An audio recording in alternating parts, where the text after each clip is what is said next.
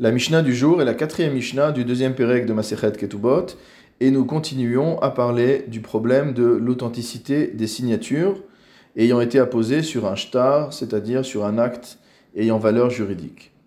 Zeomer zektaviadi vezektaviado shel chaveri.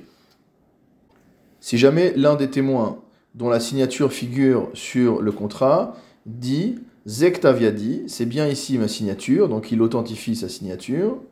Et il rajoute et ceci est l'écriture de mon prochain.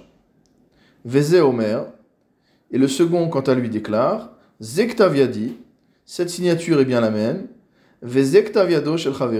Et ça, c'est la signature de mon prochain. C'est-à-dire que chacun authentifie sa propre signature et authentifie la signature de l'autre. À ce moment-là, Hare, Elu, Nehemanim, ces deux témoins sont considérés comme étant dignes de foi.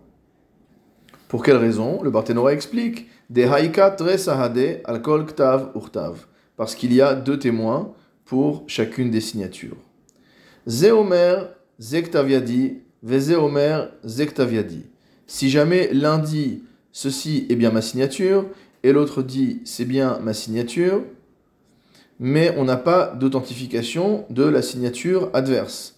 C'est-à-dire que nous n'avons à ce moment-là qu'un seul témoin par signature.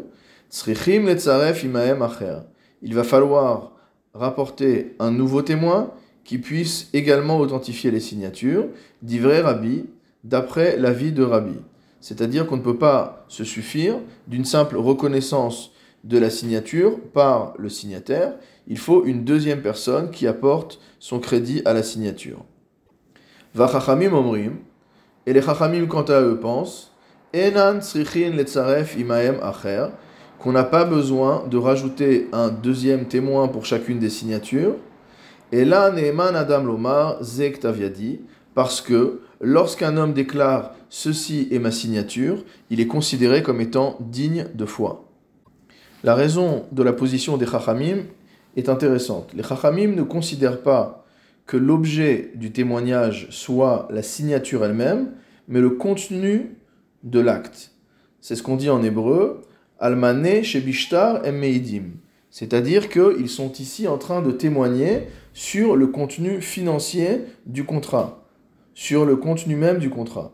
Et donc à partir du moment où chacun des deux témoins dit ceci est bien ma signature, c'est vrai qu'on n'a qu'un seul témoin par signature, mais on a bien deux témoins pour le contenu du shtar, pour ce qui est écrit dans cet acte.